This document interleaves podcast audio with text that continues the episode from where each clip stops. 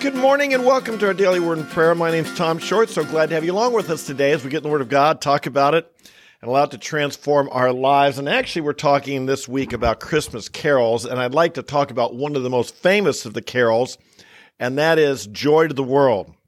One of my favorites. I love singing it. It's an easy song to sing. It's easy one to play on the piano. One of the few songs I can play one note at a time because it's simply a scale that goes down. Just follow the C scale down very, very simple to play and fun to do so if you don't know how to play the piano.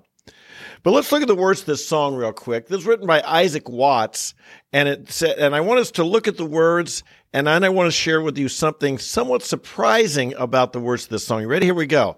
Joy to the world. The Lord is come. Let earth receive her King. Let every heart prepare him room, and heaven and nature sing. Joy to the earth, the Lord, the, the Savior reigns.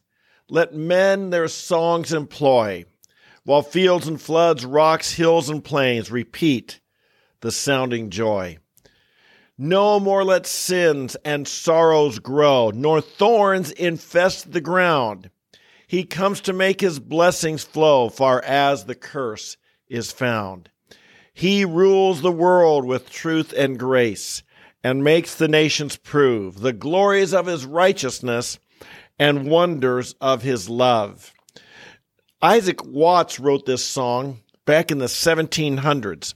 Now, Isaac Watts was a, a clergyman, but he was not in the Church of England. He was in a more of a uh, rebel church, shall we say. So much so that his father, also, who had been a pastor, had actually been imprisoned in prison for teaching things contrary to what the Church of England taught. And indeed, this is one reason we're glad in our country we have religious freedom. This is when we talk about the separation of church and state. This is why they wanted the separation of church and state because it could be such that that if you didn't belong to the state church and believe something differently, you could go to jail for it.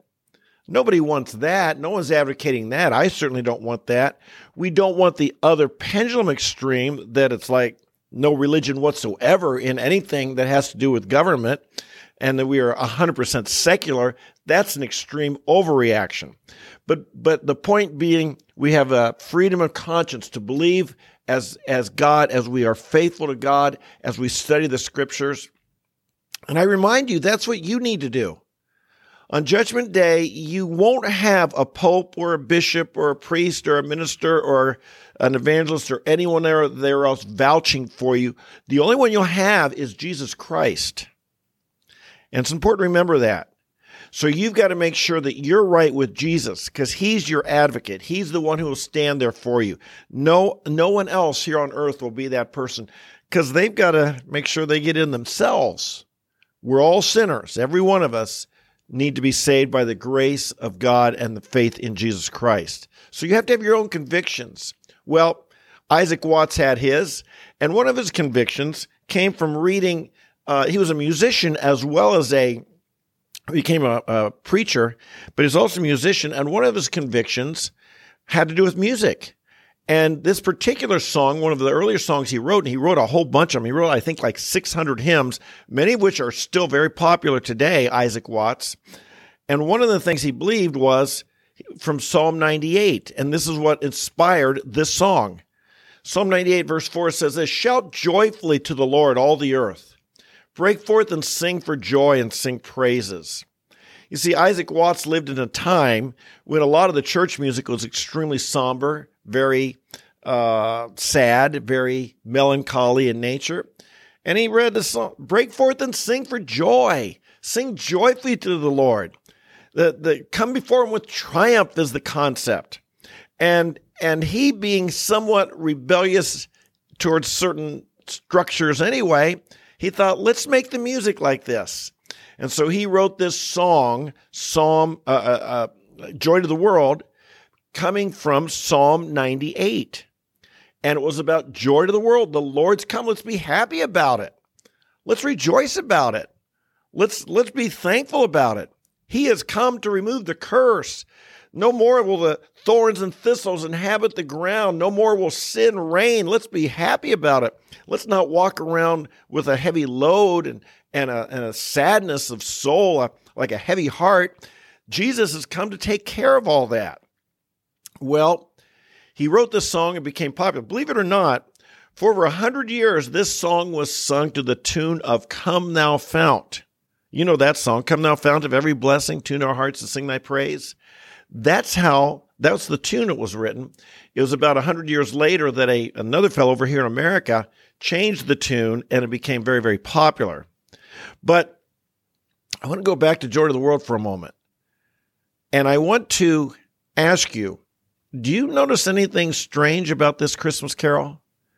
Anything different about Joy to the World, the Lord has come, this Christmas carol, that you say, wow, I had not noticed that before? What do you notice? There's no baby in the manger. There's no Joseph and Mary, no Christmas star, no Bethlehem, not even any Christmas tree, wise men, snow, or anything of that nature. That's right. This may be one of the most famous Christmas carols of all, probably in the top three at least, isn't about the birth of Jesus. Rather, it's about the second coming of Jesus when he comes to rule the earth. That's right. Let's look at it again real quickly. I'll just read through it and, and you'll see.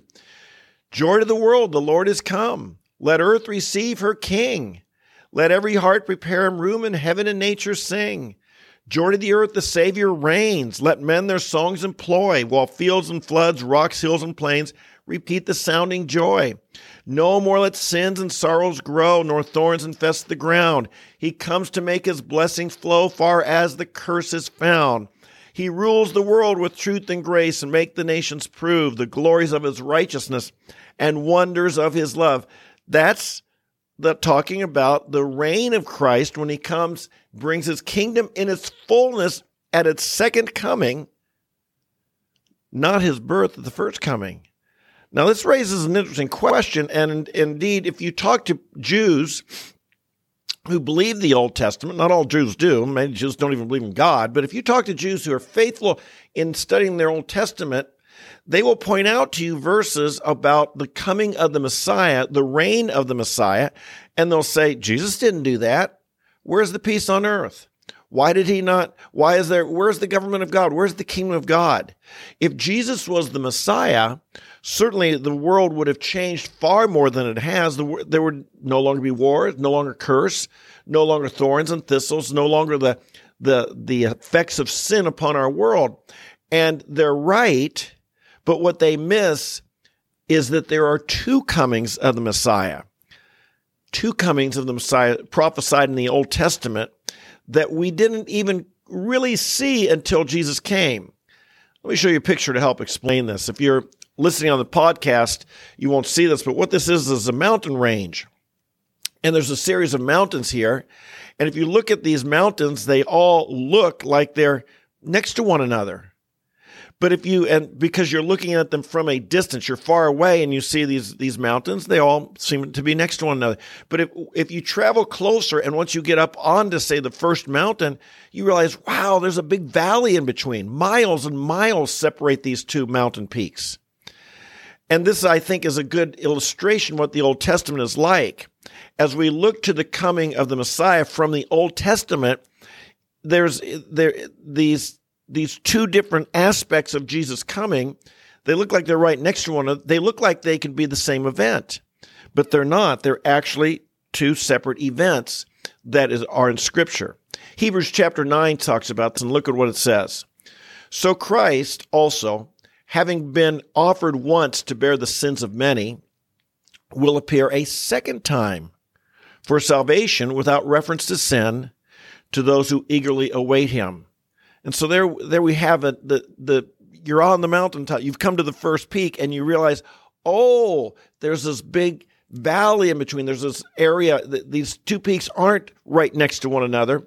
There's this period of time in between in which uh, we're living now between the first coming of Jesus and the second appearing.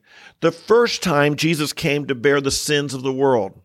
The first time Jesus came as a suffering servant to die upon the cross. Isaiah 53 talks about this. He came to lay down his life and to sacrifice himself for our sins. The second coming, he will come as the reigning king, and there he will be uh, for forever and ever. And he will bring in the promises. The curse will be gone. The earth will be, it'll restore to what God's original intent was for us to live in this place with God. That's what Psalm 98 is talking about. That's what Joy to the World's talking about. Now, does that mean you can't sing Joy to the World at Christmas time? Of course not. It has become one of the most beloved hymns, probably because it links together the coming of Jesus and the joy of the Lord. And indeed, Christmas time should be a joyful time as we think of the love of God, that God so loved the world, he sent his son for us. And so you can sing Joy to the World, and I hope nothing I've said causes you to not enjoy singing it at Christmas time. On the other hand, let me say this you can also sing this in June, July, August, whenever you want, because this is a, a song of prophecy. This is a song of faith that he is coming again. And as we celebrate this Christmas, and indeed every day, let's not forget, he's coming again. He's going to come back. He's going to establish his kingdom. He's got plans for this earth. He's got plans for you and me. He's got plans for our country. He's got plans for everything. And in time, his plans will be fulfilled. Don't lose heart. Don't be discouraged. Don't, don't give up. God knows what he's doing. God will accomplish his purposes. Sometimes the world seems chaotic. Sometimes your life might seem chaotic. Sometimes it seems like, you know, the wicked are getting ahead and how do they prosper? And how do they become so successful? And how, how come does it look like someone, have I kept myself righteous in vain? What's happening? Well, God will come back and he will establish what he's going to do. In the meantime, you and I are being refined by God and growing. And look what it says should be our heart. And, and we don't want to lose ho- hope because in the First Corinthians chapter 16, Paul writes this If anyone does not love the Lord, he's to be accursed. I don't want that to be true of me. I want to love the Lord. I want you to love the Lord. That's why we get in the Word of God every day and we, we pray to God, we seek God. We want, we want to love the Lord. But then he ends Maranatha, which simply means, Oh Lord, come. Oh, come, Lord Jesus. And that's what we want to say. And so this Christmas time, we rejoice in the first coming where he came to forgive us of our sins, to do away with sins, to be a sacrifice for our sins. Indeed, we also look forward to that second coming. We pray, Oh, come, Lord Jesus. The first one's pretty cool. The second one's going to be a whole lot more noticeable. The whole world will see it. Every knee, every eye will see it. Every knee will bow. First time he came, very few people know, knew it. There were people right nearby didn't realize the Messiah had been born. But this time, everyone will. Let's pray about it. Father in heaven, we thank you for the first coming of our Lord Jesus Christ. Jesus, that we celebrate and remember this every Christmas season, that you came and gave yourself for us as a sacrifice for our sins and bore our sins so that we could walk in forgiveness and freedom and true life. And I pray today, Lord, that each one of us would, would be free of the guilt and the accusation of the evil one, and we'd walk in the joy and victory of Jesus Christ. Help us to experience that joy now experience it now, no matter what's happening around us in the world and our families and relationships. Help us to have the joy of the Lord filling our heart. And we look forward to that second coming. And we pray, oh, Jesus, come. We pray you come soon.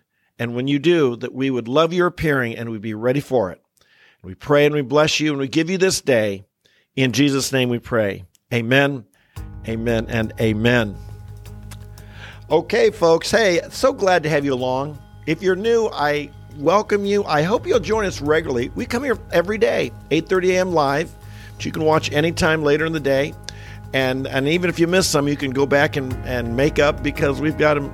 We leave them up online, and you can even listen to the podcast on the Apple, Spotify, or Google platform. So glad to have you along. I hope if you're new, you do subscribe to the channel. I hope you Uh, join our community. Set a time to come here regularly. If you come live, you can leave prayer requests in the chat. You can meet new people from all around the world who come here over in the chat, and I hope you do participate.